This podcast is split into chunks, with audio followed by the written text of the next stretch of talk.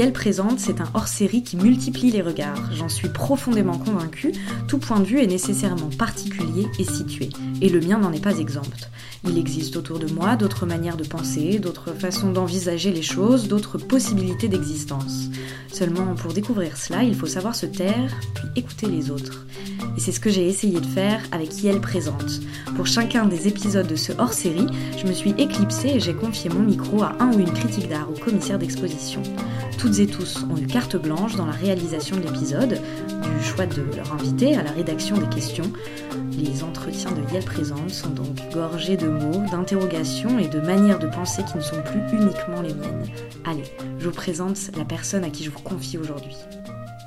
L'épisode de Yael Présente est pensé par un ami qui m'est très cher, c'est un critique d'art que j'appelle presque quotidiennement pour lui demander son avis sur un texte ou sur une décision que j'ai du mal à prendre. C'est un homme dont j'admire la prose et dont j'aime les convictions et les combats. Il a cofondé le collectif B L B C, anime des émissions de radio sur Station Station avec Arnaud Hidalon, écrit notamment pour Manifesto vingt et un, Antidote ou encore Technicart et est membre de Jeunes Critiques d'Art. C'est donc avec beaucoup de fierté que je confie le soin d'ouvrir la danse de Yael Présente à Samuel Belfond.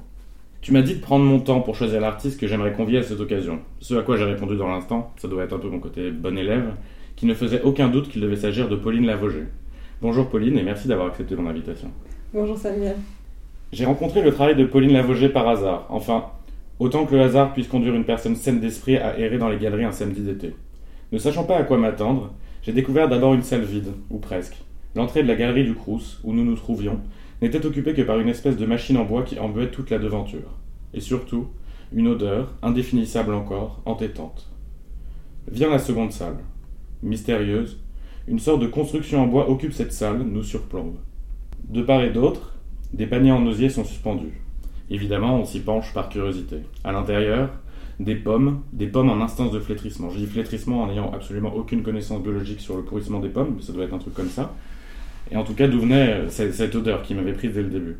Nous voici immergés déjà dans une sorte de paysage mental dont je ne sais très bien s'il est le mien ou celui de l'artiste. Impression confirmée par la découverte, en surplomb de la structure, que celle-ci est couverte d'un amas crayeux qu'on ne peut apercevoir qu'à hauteur de tête, donnant ainsi l'impression de se trouver jusqu'alors tant dedans que dessous quelque chose. Dans un rêve peut-être, ou un souvenir embué. Dernière salle, à l'étage. Une vidéo, seule, dans la pénombre. On y voit, dans ce qui semble être un lac, deux femmes au corps à corps, se noyant presque l'une l'autre, sans que le nom puisse trancher qu'il s'agisse de lutte ou d'amour, peut-être les deux. Cette ambivalence, qui traverse aussi le titre de cette exposition d'alors, Fusion froide, lève comme un voile sur le reste de l'exposition, qu'il faudra d'ailleurs retraverser pour sortir. Chez Pauline Lavoie, il est question de corps, le sien, le nôtre, ce qui entre eux ne se dit pas, ce qu'ils vivent ensemble de première ou de dernière fois.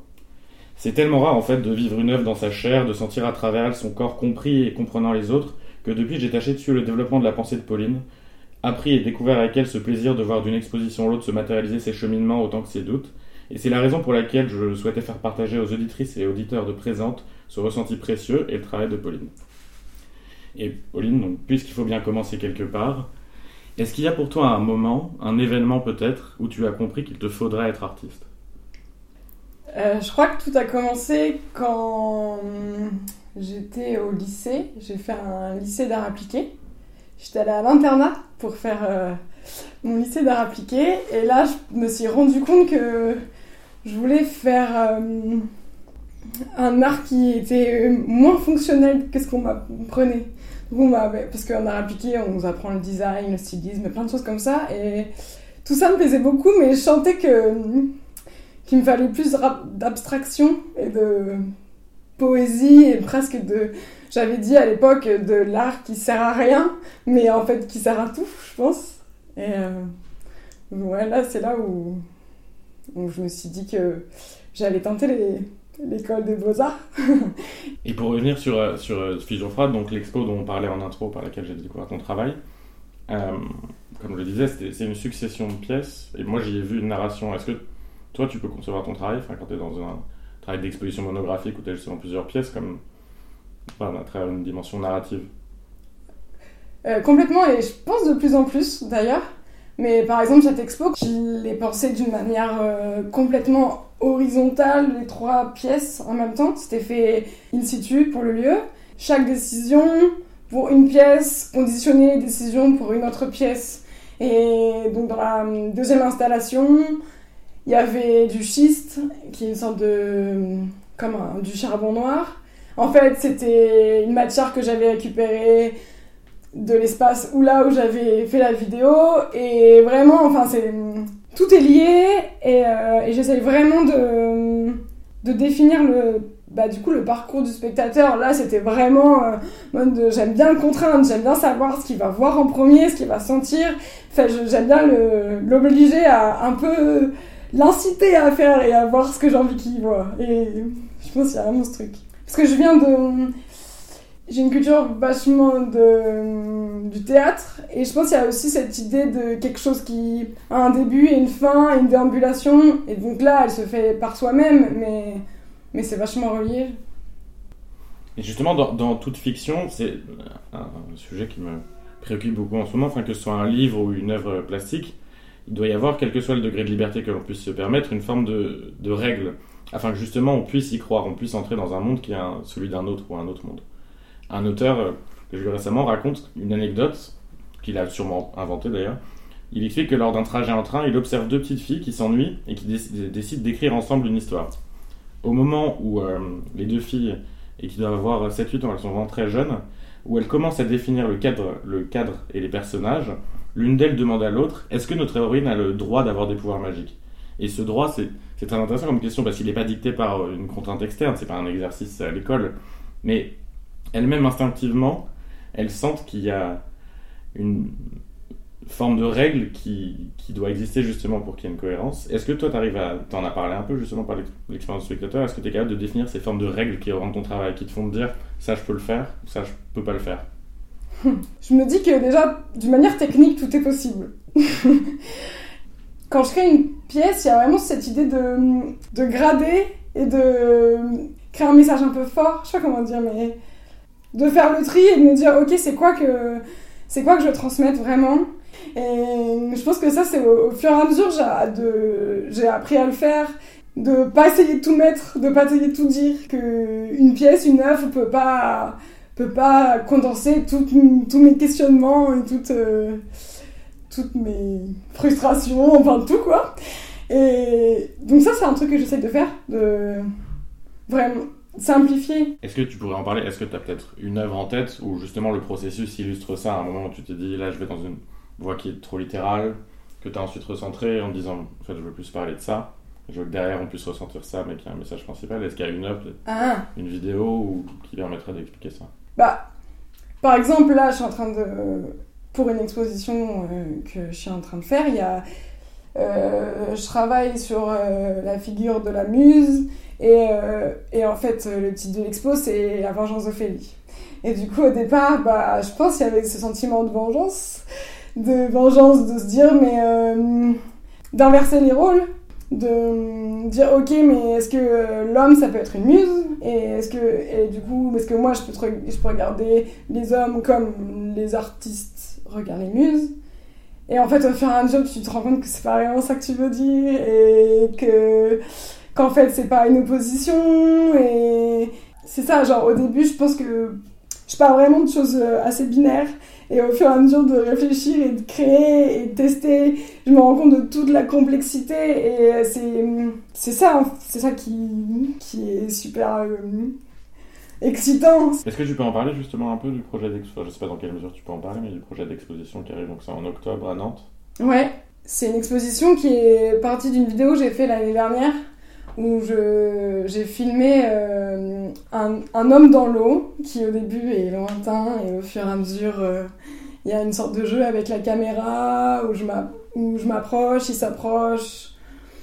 C'était vraiment le départ de tout un questionnement sur, euh, bah, sur mon positionnement euh, de regard de la femme, de femme sur les, sur les hommes et sur... Euh, le désir, sur, et au fur et à mesure sur mon désir.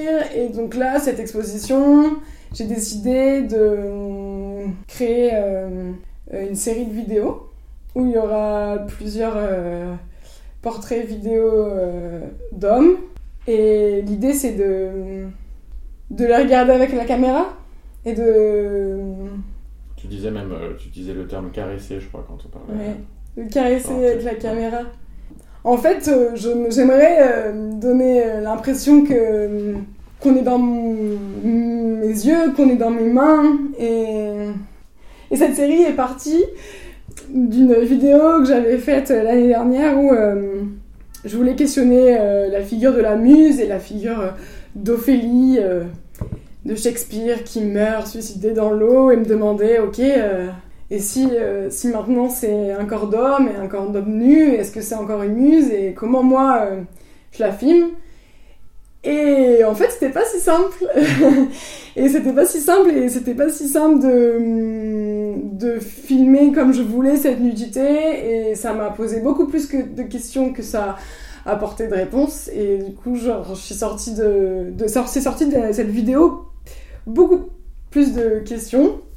Et donc c'est pour ça que j'ai décidé de, de vraiment m'emparer de ce sujet, et parce que plus je me posais de questions, plus je me posais des questions sur mon propre désir, sur euh, ma propre intimité, sur euh, l'intimité, le rapport euh, aussi dans la, cette intimité et ce désir dans la société, qu'est-ce que tu montres, qu'est-ce que tu montres pas.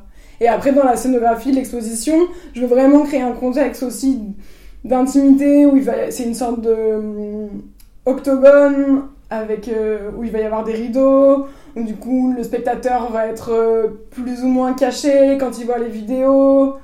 Bah, comme pour l'exposition euh, dont tu parlais au début, c'est vraiment l'idée de créer un parcours et d'au fur et à mesure euh, emmener le spectateur avec moi, mais d'essayer de rester subtil pour pas trop être agressif, déranger sans être agressif.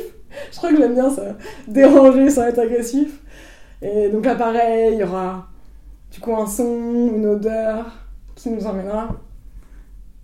Tu as déjà expliqué que tes œuvres parlaient de violence, mais que tu voulais montrer la, la violence de manière, euh, je sais pas, je crois que tu avais utilisé le terme vicieux, mais c'est aussi doux, sub, doux subtil, enfin, faire des ralentis, pour toi, c'était une manière de montrer cette violence, mais avec une frontalité qui était différente. Oui, parce qu'en fait, euh, j'ai commencé par faire euh, pas mal d'œuvres... Euh, plus brutale, ou peut-être que moi je pense que j'ai une manière d'être assez brute et peut-être des fois brutale, et tu te rends compte que c'est pas en étant forcément agressif que tu te fais mieux entendre, et du coup j'ai essayé de questionner cette agressivité, et cette agressivité qui, aussi, qui était aussi présente du coup dans mon travail, parce que cette agressivité que, enfin, que je reçois ou que je vois et que tu recrées.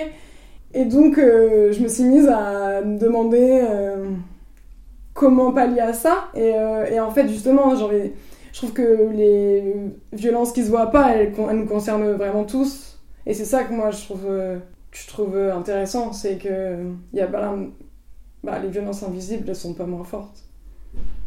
Qu'est-ce que tu veux dire par euh, violence invisible ? Euh, les violences euh, déjà les violences qui se passent euh, dans les foyers, euh, c'est une violence invisible qu'on voit pas, et donc ça euh, notre société patriarcale et coloniale est une violence euh, invisible quotidienne. Tout est violent, enfin tout notre fonctionnement est violent, la façon dont ouais dont les choses elles sont organisées. Et tu, tu parles de plus en plus en parallèle de ton travail, enfin, je sais pas si c'est en parallèle ou dans ton travail, justement, de, enfin, de l'importance pour toi du, du féminisme et une forme d'engagement. Dans quelle mesure tu en parles déjà? Ton, cet engagement a un impact sur l'évolution de ton travail? Je pense déjà que ça a eu un impact fort euh, dans ma vie, et de, de se rendre compte euh, à une vingtaine d'années qu'en fait, euh, tout, des choses qui t'arrivent, elles n'arrivent pas qu'à toi.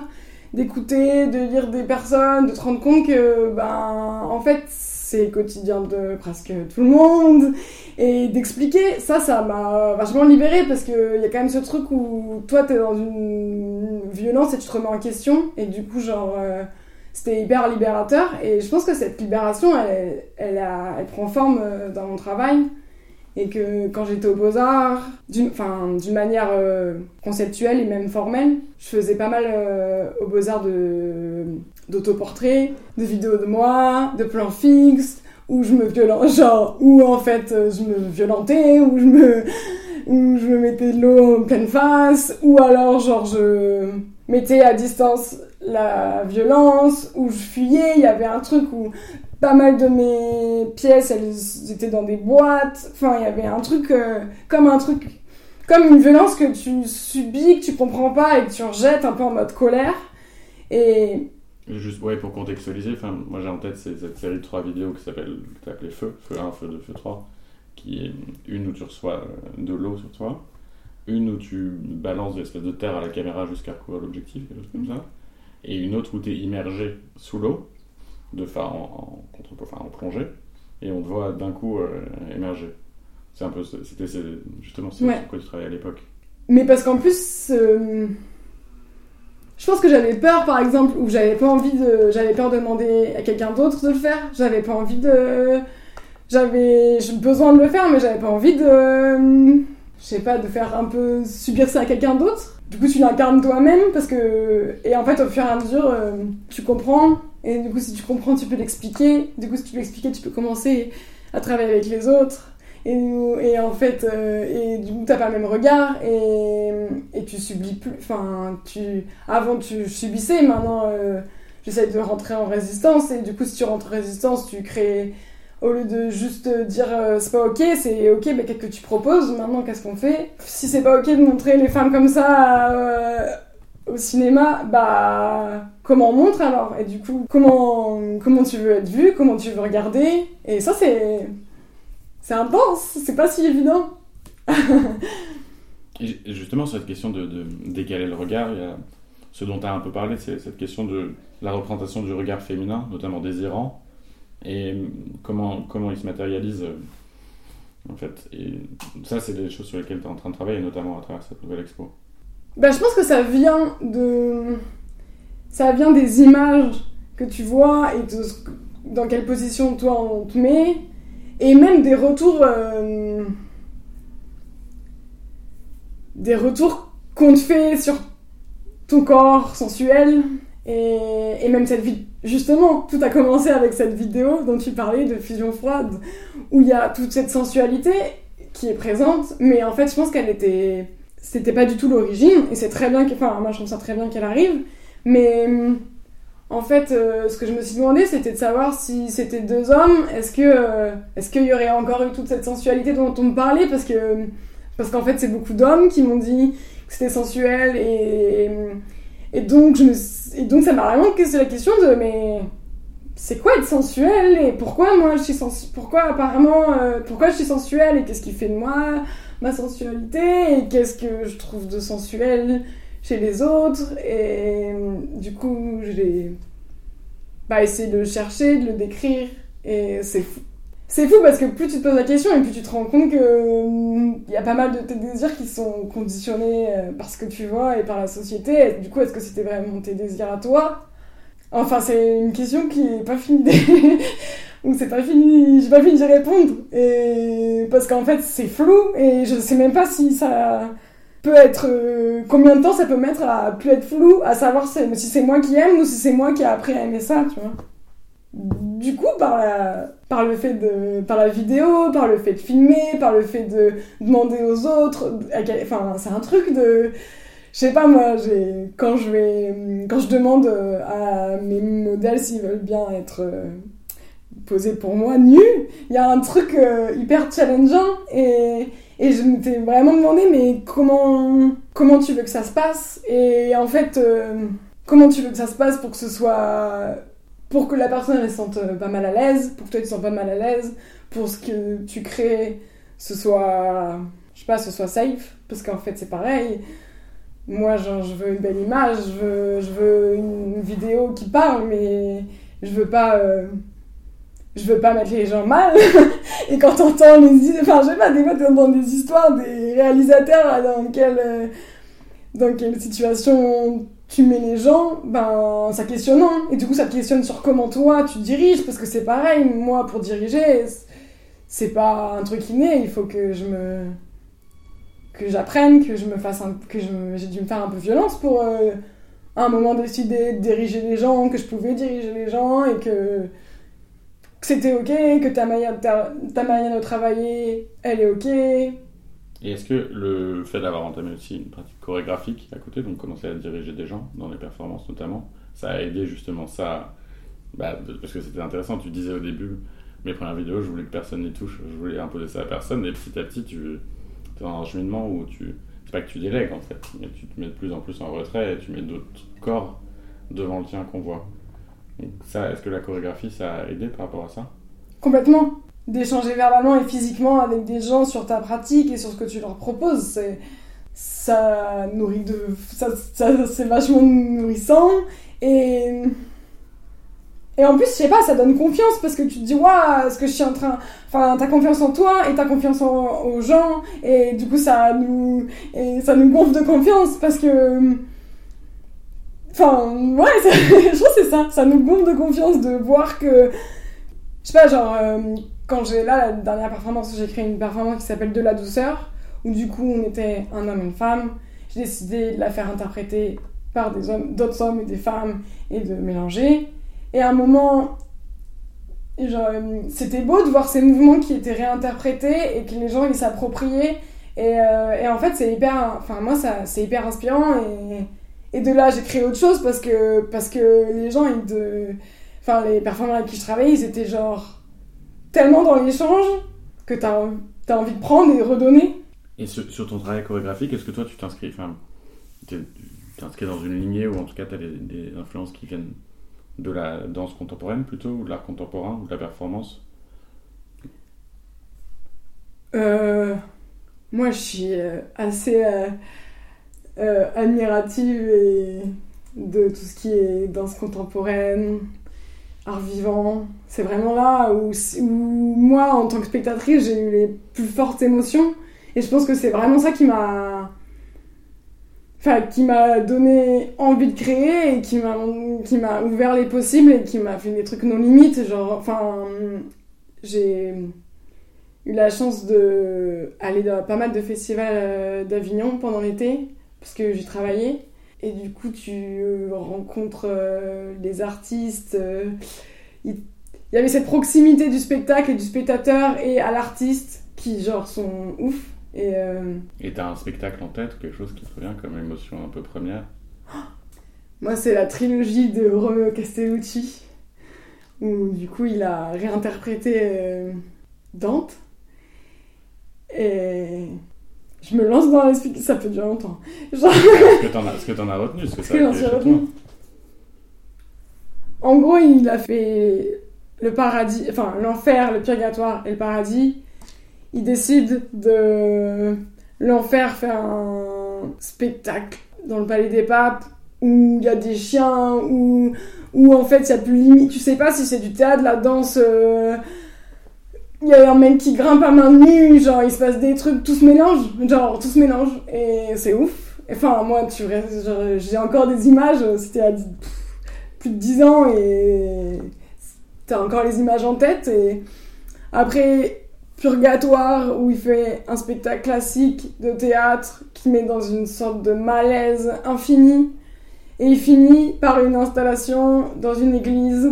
Où du coup tu fais la queue, il fait trente degrés, tu vois tout seul pendant une minute, genre un piano dans une église, dans l'eau, et voilà, ça dure une minute, tu vois ça, et tu t'en vas, et, et c'est incroyable.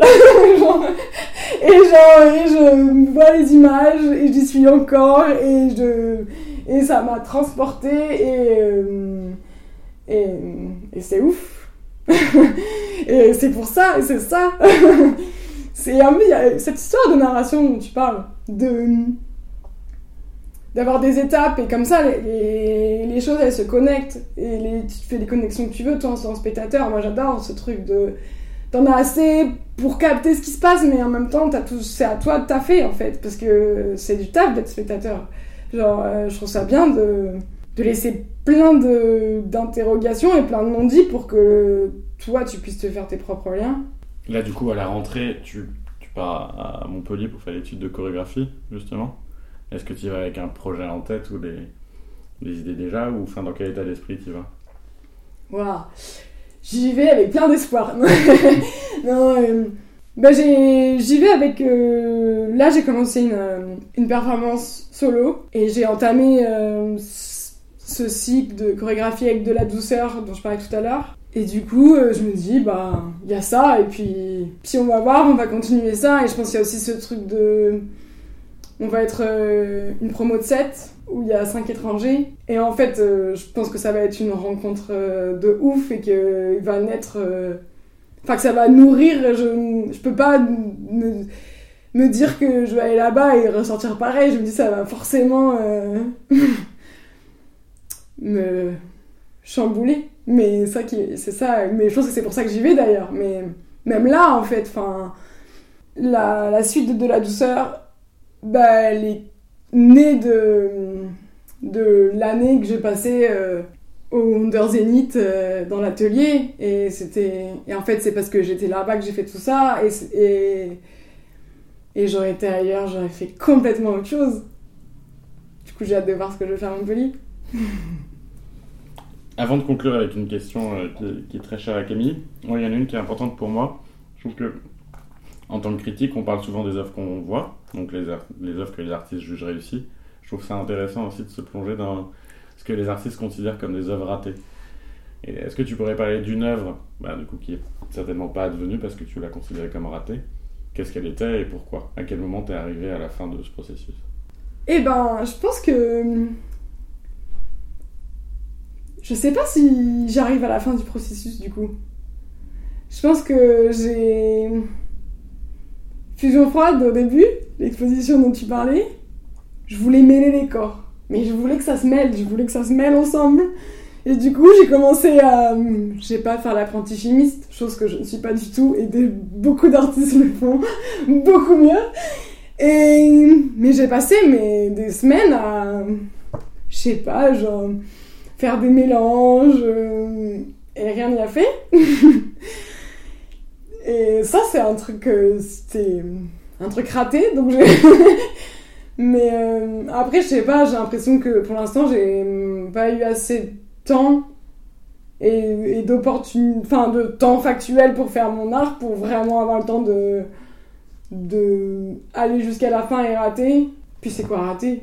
C'était la question. Pour toi. Ouais.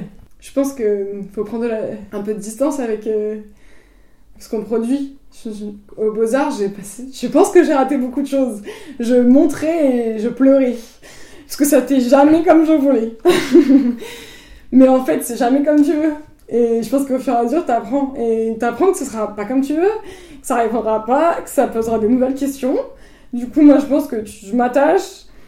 à te rendre compte que ce que tu voulais, bah, c'est pas ce qui se passe, c'est pas ce qui se passe, il y a quelque chose qui se passe, c'est un échange, t'échanges avec la matière, t'échanges avec la personne, t'échanges avec, euh, avec ton, ta caméra, et, et, et après tu fais mieux la prochaine fois.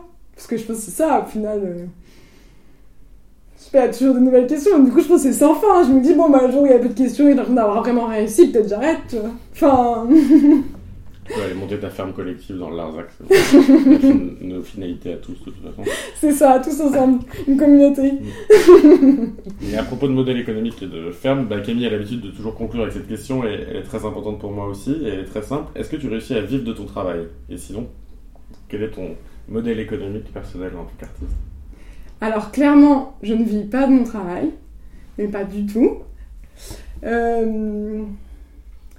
Depuis deux ans, je commence à être rémunérée de temps en temps pour ce que tu montres, légèrement, qui ne, ne suffisait pas à te produire, enfin à me produire. Du coup, maintenant, je commence à trouver des moyens de production, ce qui, genre, paye pas ce que je ne paye pas moi. Ma pratique euh, est pas ouf, euh, j'ai pas choisi les bons médiums, euh, la vidéo, la performance, l'installation. Je pense, euh, voilà, c'est, faut être patient, et c'est possible, hein, mais moi ça m'est pas encore euh, beaucoup arrivé de vendre. J'y crois, mais euh, c'est quand même dommage que, que dans le milieu de la contem- l'art contemporain, ce soit accepté que, qu'il y ait d'argent nulle part et que tout le monde... tout se fasse gratuitement, et plus que gratuitement. Tu te... En fait, on est... j'en parlais, et on est... c'est plus que précaire, c'est dépenser de l'argent pour pouvoir travailler. À part les... qui fait ça ? Du coup, je suis un peu, c'est un peu dommage, un peu questionnant. Et en même temps, je sais pas, toi t'y crois et tout, mais ça veut dire quoi ? Ça veut dire que, enfin, en fait, ça veut dire que si t'es pas sou... si t'es pas soutenu, ou si t'as pas la rage, ou si t'as... bah, t'arrêtes, parce que bah moi, euh, mes parents ils me donnent pas d'argent, moi j'ai pas d'appartement à, à mon nom, et du coup bah ça veut dire que tu dois travailler deux fois plus, tu dois faire ton taf alimentaire et ton taf d'artiste. Du coup, c'est, je sais pas, c'est marche ou crève. Voilà, du coup, payer, c'est soutenir. Et t'as un taf alimentaire à côté, du coup. Du coup, j'ai un taf alimentaire. Je suis un peu couteau suisse. je, fais, je, fais du, je fais pas mal de graphisme. Je faisais du montage d'exposition. Jusqu'à ce qu'en fait, tu te rends compte que les mecs, ils sont plus payés et que du coup, c'est chiant. Et du coup, voilà. J'y crois. Merci beaucoup, Pauline, Pauline Lavoie, pour être formelle, pour avoir répondu à ces questions. Merci encore, Camille, pour cette invitation. Il faudrait que j'ai un mot de remerciement, mais je me rends compte que Camille est beaucoup plus à l'aise, donc euh, je vais la laisser conclure. Merci. Merci, Samuel et Pauline. Je sais pas vous, mais j'ai été super touchée par euh, le rapport qu'entretient Pauline à l'échec. Je trouve que le regard qu'elle pose dessus est super fort. Et puis Pauline bosse sur les masculinités, donc évidemment, j'adore. Surtout quand elle exprime ses questionnements quant à son propre désir, parce que c'est pas évident euh, d'identifier ce qui relève du libre arbitre ou non quand on parle de désir. Et c'est hyper dur à identifier quand cela relève de, de l'intime, de ce qui, ce qui se passe au fond de nous. On imagine parfois que c'est vierge de tout matraquage médiatique ou social, alors qu'en fait, au contraire, on désire des choses aussi parce qu'on nous a appris à les désirer. Et je trouve ça génial que Pauline fasse partie de ces artistes qui entreprennent justement de créer de, de nouvelles représentations. Donc merci, merci, merci. Bon, quant à nous, chers auditrices, euh, comment ne pas vous remercier pour votre écoute, votre engagement et vos, votre soutien présente à que quelques mois et vous êtes euh, toujours plus nombreux et nombreuses à écouter les échanges euh, avec les artistes. Grâce à vous, j'ai eu euh, plein de moments de joie durant cette année pourrie. J'ai même eu un article dans les Inrocks écrit par Ingrid Luquegade et ça, je pense que c'est le plus beau cadeau qu'on pouvait me faire. À ce rythme-là, je suis sûre qu'on aura bientôt un créneau quotidien d'une heure sur France Culture. Plus sérieusement, je vous remercie, j'espère que ce petit hors-série vous aura plu. Comme d'habitude, je remercie aussi David Walters d'avoir accepté que j'utilise sa musique pour le générique. Grâce à lui, j'ai la pêche à chaque fois que je commence à monter les épisodes de Présente. J'ai encore plein de projets pour l'année qui arrive. J'ai hâte de vous en parler davantage, mais d'ici là, prenez soin de vous, de vos proches, profitez des fêtes, et même si vous êtes seul, j'espère que vous réussirez à vous faire un peu plaisir. Je vous embrasse fort, et je vous dis à très vite au mois de janvier.